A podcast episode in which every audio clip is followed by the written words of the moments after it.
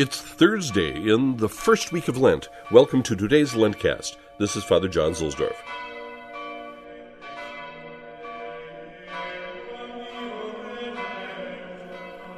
Today, our collect church is Sant Agata in the Subura area of Rome.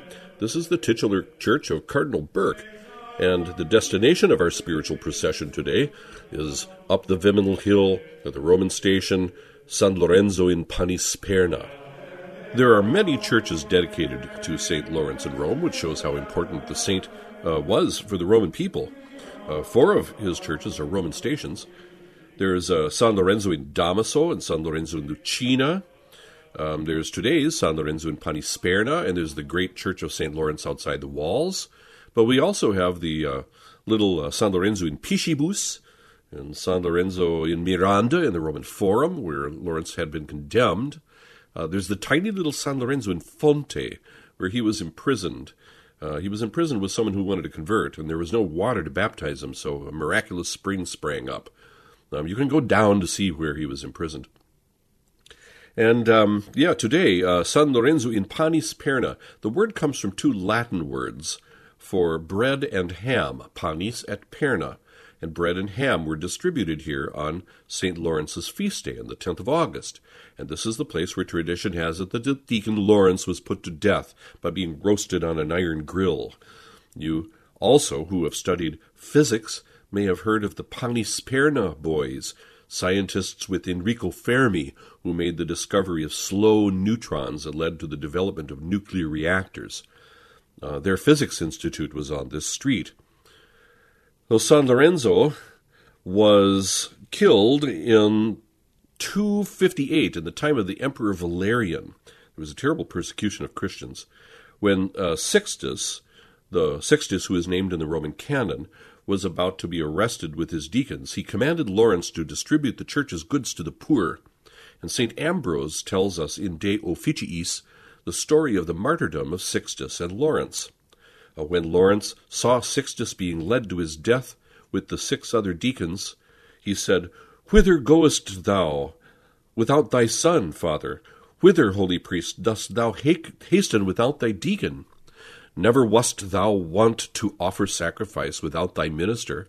What then hath displeased thee in me, father? Hast thou found me ignoble? Make proof surely whether thou didst choose a worthy minister. Dost thou deny a share in thy blood to one to whom thou didst entrust the consecration of the Lord's blood, and a share in the celebration of the sacraments? Abraham offered his son, Peter sent Stephen before him.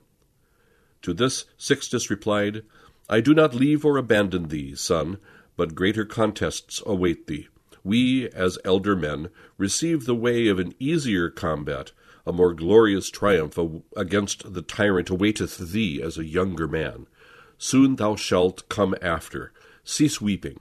After three days thou shalt follow me, as Levite followeth priest. Well, Sixtus and the other deacons were beheaded, but because Lawrence distributed the goods of the church to the poor, the emperor wanted to confiscate them, so he had Lawrence roasted alive on an iron grate, uh, traditionally in the place where this basilica stands. And this is where Lawrence uttered the famous dying phrase, Turn me over, I'm done on this side. A little detail about the church. Uh, St. Bridget of Sweden used to pray here all the time, and uh, her body was in a tomb here for quite a while before they moved her back to Sweden.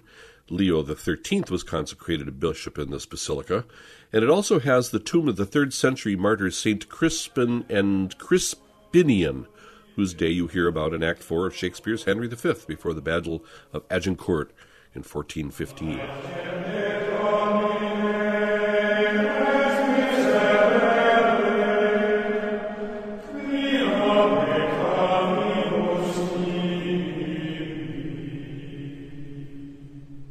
An acorn works out its destiny naturally. It grows to be an oak.